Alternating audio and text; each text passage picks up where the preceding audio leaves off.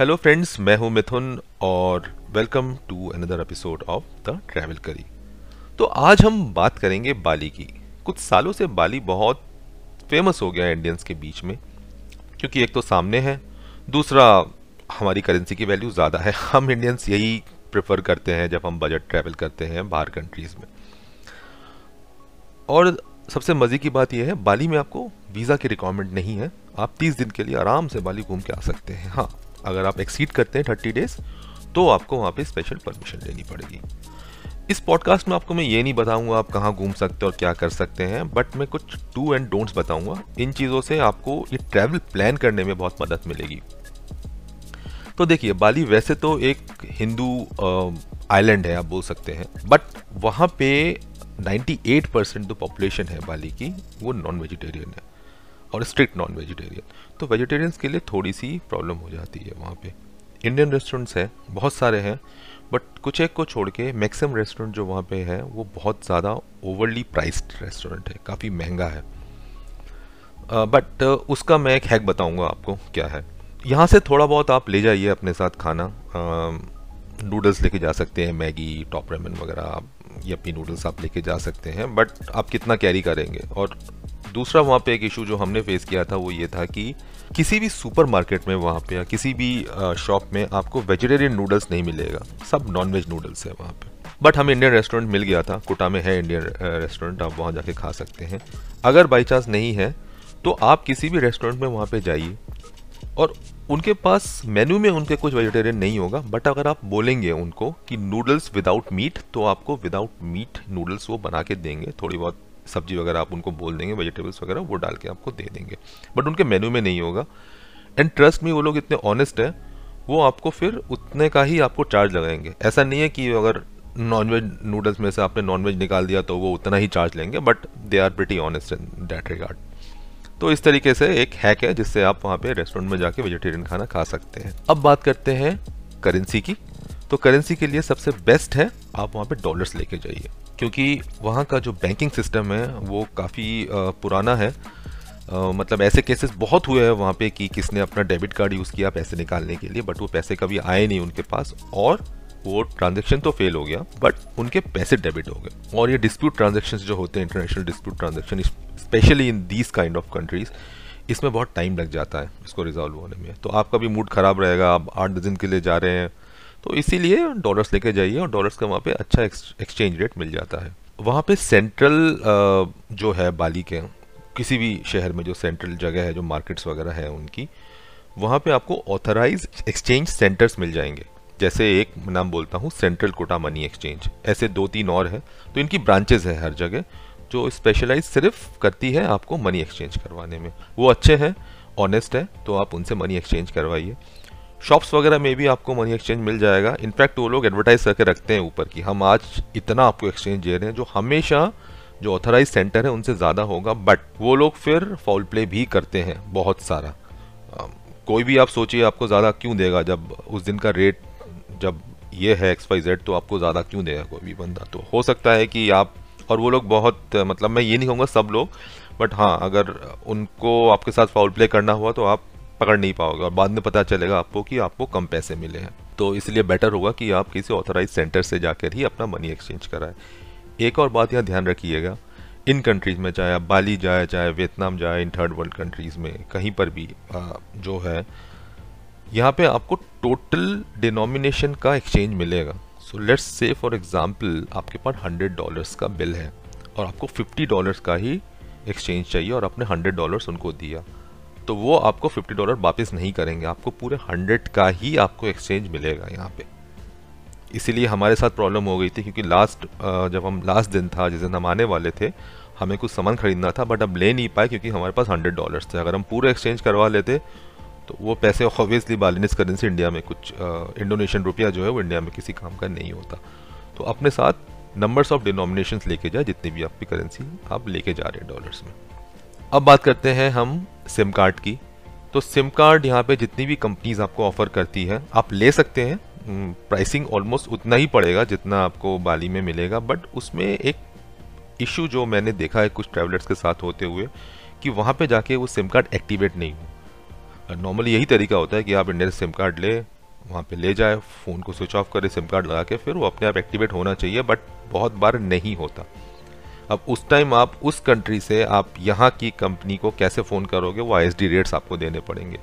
So the best possible way जो है, वो ये है कि आप पहले चेक इन करें होटल में, वहाँ जाके, या फिर एयरपोर्ट में ले लें। एयरपोर्ट में रेट्स हमेशा ज़्यादा महँगे होते हैं, आप ले सकते हैं एयरपोर्ट से भी बट होटल के सामने वाले शॉप से हमने लिया था और हमें अच्छा सिम कार्ड मिल गया था और उसने वहीं एक्टिवेट करके दिया था। तो चांसेस कि आपका सिम कार्ड एक्टिवेट ना हो, ये हो ही नहीं सकता। तो वो एक सिक्योर तरीका है वहाँ पे सिम कार्ड लेने का। हमेशा डेटा वाला पैक ले, क्योंकि व्हाट्सएप कॉलिंग की आपको ज़रूरत पड़ेगी।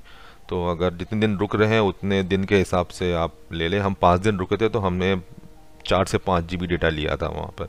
बट अब तो मैंने सुना है कि दस दस, बीस बीस जी डेटा मिल जाता है, क्योंकि प्राइसेस बहुत नीचे आ गई है। ट्रांसपोर्ट की अगर मैं बात करूँ तो the best mode of transport in Bali is two wheeler क्योंकि रोड्स बहुत नैरो है।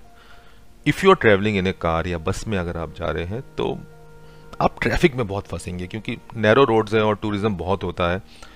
और जो बेस्ट सीज़न है वहाँ का, वो अप्रैल से शुरू होता है अक्टूबर तक रहता है। तो उस टाइम टूरिस्ट बहुत आते हैं वहाँ पे। 80 percent of the tourist what you will observe in Bali are from Australia क्योंकि ऑस्ट्रेलिया से ही सबसे ज़्यादा टूरिज़्म वहाँ पे होता है। तो इसलिए टू हमने टू व्हीलर प्रेफर किया था और most of the people like are travelling in two wheeler two wheeler के लिए ड्राइविंग लाइसेंस ज़रूरी है। कुछ इंडियंस को और हम लोगों को ये लगता है कि हमारा इंडियन लाइसेंस जो है, वो वहाँ पे वैलिड है। मैं बता दूँ, बिल्कुल भी वैलिड नहीं है। आपको एक इंटरनेशनल ड्राइविंग लाइसेंस चाहिए वहाँ पे, जो इजीली आपके लोकल आरटीओ में बन जाएगा। मेरा यहाँ पे बन गया था, हरियाणा में, जहाँ से मैं बिलोंग करता हूँ। और कितना, मेरे को एक घंटा लगा था। टिकट्स दिखानी पड़ती है वहाँ पे आपको। वीज़ा फ्री कंट्री है, इसलिए आपको वीज़ा की ज़रूरत नहीं है तो टिकट्स के थ्रू काम चल जाता है और एक साल का आपका ड्राइविंग लाइसेंस बन जाएगा वहाँ पे। और बड़ा सा लाइसेंस बनता है तो वो अपने पास लेमिनेट करके रख लीजिए। क्योंकि देखिए, वहाँ पे एक तो रूल्स बहुत स्ट्रिक्ट है बाली में। आपको नॉर्मल मिल जाएगा कोई भी लोकल वहाँ पे रूल्स तोड़ रहा है तो शायद पुलिस उनको इतना ना बोले। बट जैसा कि है पुलिस को टूरिस्ट में एक जैकपॉट नज़र आता है तो वो लोग आपको ज़रूर रोकेंगे अगर आपने कुछ भी किया। हमारे पास लाइसेंस वगैरह सब कुछ था फिर भी एक लाइन हमने टच की थी राइट टर्न लेने की। लाइन ही बस टच हो गई थी हमें मुड़ना नहीं था उसमें पुलिस ने हमसे ले लिया अच्छा खासा पैसा। और कब वो पुलिस वाले आपको छोड़ेंगे नहीं आ, किसी भी हालत में तो जो वो फाइन दिखाए उसको प्लीज़ पे कीजिए। बट कोशिश कीजिए कि आप वहाँ पे रूल्स ब्रेक ना करें। एक दूसरा मोड ऑफ़ ट्रांसपोर्ट जो है वो है ऊबर बाली में। ऊबर की प्राइसेस एज कंपेयर टू जो लोकल टैक्सी ड्राइवर्स है जो प्राइवेट टैक्सी ओनर्स हैं उनसे चार गुना कम होती है। बट uh, अभी कुछ टाइम पहले जो मैं न्यूज़ में देखा था एक डेढ़ साल पहले वहाँ पे ऊबर को लेके काफ़ी टेंशन हुआ था। और काफ़ी वायलेंस भी हो गया था क्योंकि जो लोकल ड्राइवर्स हैं वो लोग ऊबर को वहाँ से हटा रहे थे। वो लोग नहीं चाहते कि ऊबर बाली में ऑपरेट करे बिकॉज़ uh, उससे उनकी कमाई पे बहुत असर पड़ता है। एक एग्ज़ाम्पल अगर मैं दूँ जितना पैसा हमसे लिया गया था एयरपोर्ट से कोटा तक जाने में जो कि मुश्किल से एक डेढ़ किलोमीटर है ऊबर ने उसका हमसे तीन गुना कम पैसा लिया जब हम वापस आ रहे थे एयरपोर्ट में। तो इसीलिए इश्यूज़ तो होने ही थे। बट ऊबर का मुझे पक्का पता नहीं are they still operating in Bali और नॉट तो डू चेक इट अब टू व्हीलर अगर मैं बात करूँ तो टू व्हीलर की वहाँ पे पार्किंग भी ज़्यादा महँगी नहीं है। आप ईज़िली जा सकते हैं कहीं पे भी और बहुत ही इजी पार्किंग आपको मिल जाएगी। रोड्स अच्छे हैं वहाँ पे, आपको प्रॉब्लम नहीं होगी। टू व्हीलर रेंट पे आप ले सकते हैं। ओनर्स का नंबर हमेशा ज़रूर रखिए अपने पास और टू व्हीलर का एक टेस्ट ड्राइव ज़रूर कीजिए कि ये टू व्हीलर ठीक से चल रहा है कि नहीं चल रहा। आगे जाके प्रॉब्लम तो नहीं होगी। पेट्रोल भी वहाँ पे बहुत सस्ता है तो आपको पेट्रोल की भी कोई प्रॉब्लम वहाँ पे नहीं होगी। अब मैं आपको तीन से चार चीज़ें ऐसी बताऊँगा जो आपको वहाँ पे बिल्कुल नहीं करनी है। कंप्लीट नो गो पहली चीज़ ऑफरिंग आप जब भी सुबह उठेंगे तो आपको एक कॉमन नज़ारा नज़र आएगा कि बालिनीज ना सुबह भगवान को एक ऑफरिंग देते हैं और वो ऑफरिंग घर के बाहर होती है रोड पर। वो होता कैसा है कि एक पाम लीव्स की एक छोटी सी वो टोकरी बनाते हैं उस टोकरी में फूल होता है, खाने पीने का सामान होता है और अगरबत्ती होती है। तो वो एक ऑफरिंग होती है, उनके भगवान को हर सुबह आपको maximum majority of shops hotels homes के सामने आपको मिलेगा। किसी भी हालत में आपको उसको नहीं छेड़ना है। स्पेशली अगर आपके साथ बच्चे हैं तो उनको थोड़ा दूर रखना है उससे। हाँ वो अलग है, वो बाद में वो सब हटा देते हैं वो लोग। बट जब तक वो वहाँ पर है, आपको उसको नहीं छेड़ना है। It can trigger an huge issue तो उसका ध्यान रखिए। दूसरी इंपॉर्टेंट चीज़, बंदरों को कुछ आपको नहीं बोलना है वहाँ पे। मंकी को वहाँ पे भगवान की तरह पूजा जाता है। Considering yes the name is Bali come from Ramayana तो नेचुरल सी बात है, वहाँ पे बंदरों को भगवान माना जाता है। तो बंदरों को आपको वहाँ पे कुछ नहीं बोलना है। तीसरी चीज़ इंपॉर्टेंट चीज़ लेट नाइट पार्टीज़ बिल्कुल कीजिए वहाँ पे। बट लेट नाइट पार्टीज़ के टाइम ही सबसे ज़्यादा वहाँ पे इश्यूज़ हुए हैं। ज़्यादा नहीं, ये स्नैचिंग वगैरह का इशू लेट नाइट पार्टीज़ में ही होता है। तो अपने साथ महँगे सेलफोन्स या फिर काफ़ी सारा कैश कभी मत रखिए। वो सब आप होटल्स में रख के जाइए और थोड़ा बहुत कैश अपने साथ रखिए। और ये सेलफोन वगैरह तो बिल्कुल भी नहीं, क्योंकि ज़्यादातर इशू उसी टाइम होते हैं पुलिस भी एक्टिव नहीं होती। तो इसीलिए इसका ध्यान रखिएगा। बार्गेन मत कीजिए शॉपकीपर्स के साथ वहाँ पे। उनको पसंद नहीं। हमारे इंडियंस की तरह जैसे जनपद चले गए 500 की चीज़ को आप डेढ़ सौ में ले आए या पचास में ले आए, वो लोग नहीं करते ऐसा। इनफैक्ट मैंने क्या नोटिस किया है, बोलना नहीं चाहिए। इंडियंस के को वो अप्रोच ही नहीं करते शॉपकीपर्स मैक्सिमम वो लोग ऑस्ट्रेलियंस को ही अप्रोच करते हैं, क्योंकि शायद उन्हें पता है कि इंडियंस इतना खर्चा करेंगे ही नहीं। तो अजीब सी बात है बट वो इंडियंस को अप्रोच नहीं करते। बट हाँ हाँ आप तो कुछ खरीदना है थोड़ा बहुत बागन कीजिए, बस ज़्यादा मत कीजिए बागन उनको ज़्यादा बागन पसंद नहीं। तो ये सब बातें थी बाली की डू एंड डोंट्स में। आई होप कि आपको मेरा ये पॉडकास्ट अच्छा लगा होगा। अगर आपको इसमें एक वीडियो देखना है तो हमने मेहनत करके एक वीडियो बनाया है, जो हमारे ब्लॉग लिंक में है। लिंक तो खैर सॉरी मैं डाल नहीं सकता। द ट्रैवल करी नाम से आप ब्लॉग सर्च कीजिए यूट्यूब में आपको इजीली मिल जाएगा। तो उसमें Bali part one part two है। प्लीज़ देखिए। और आप पे कुछ क्वेश्चंस हो तो प्लीज़ वहाँ पे कमेंट में लिखिए। हम ज़रूर कोशिश करेंगे कि आपको जल्द से जल्द वहाँ पे आंसर दें। So thank you very much for listening to this podcast और आई होप कि मैंने जितना हो सके मैंने उतना कवर किया होगा।